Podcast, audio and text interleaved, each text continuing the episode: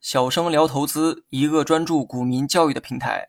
今天我们主要讲的内容是虚假毛利率的判断。首先呢，来讲一下什么是毛利率。毛利率等于营业收入减去营业成本，再除以营业收入。那么这个公式呢，非常好理解哈。咱们单拿一件商品来举例，假如说一件商品售价一百元，成本是九十元，那么毛利率就是十除以一百等于百分之十。同样的一百元售价，成本只有二十元的话，那么毛利率就是百分之八十，可以说非常高。那么挑选一家毛利率高的企业当然是好事，因为不考虑其他因素的情况下，毛利率高说明公司更赚钱。比如说茅台、苹果等等。那么一般毛利率高的企业大都有得天独厚的一个优势，或许呢是技术上的优势，或许是渠道上的优势，而这些优势都给企业形成了足够高的壁垒，也能让他们有足够高的溢价空间。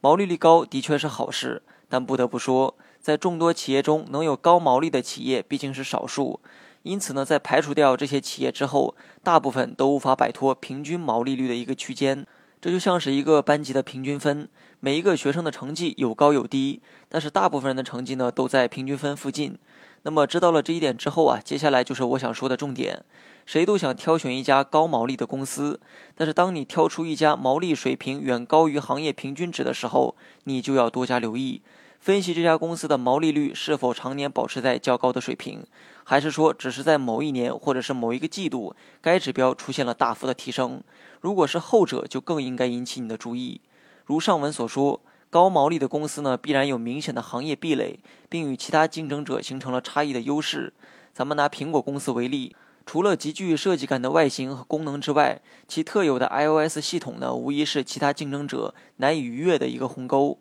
所以，当你看到高毛利的公司却没有看到其特有的行业优势的时候，你就要怀疑其财务可能有虚假的成分。如果高毛利的现象只在某一年突然出现，并非常年保持下来的，那么也不排除公司是通过财务粉饰甚至是造假换来的这一现象。好了，本期节目就到这里，详细内容你也可以在节目下方查看文字稿件。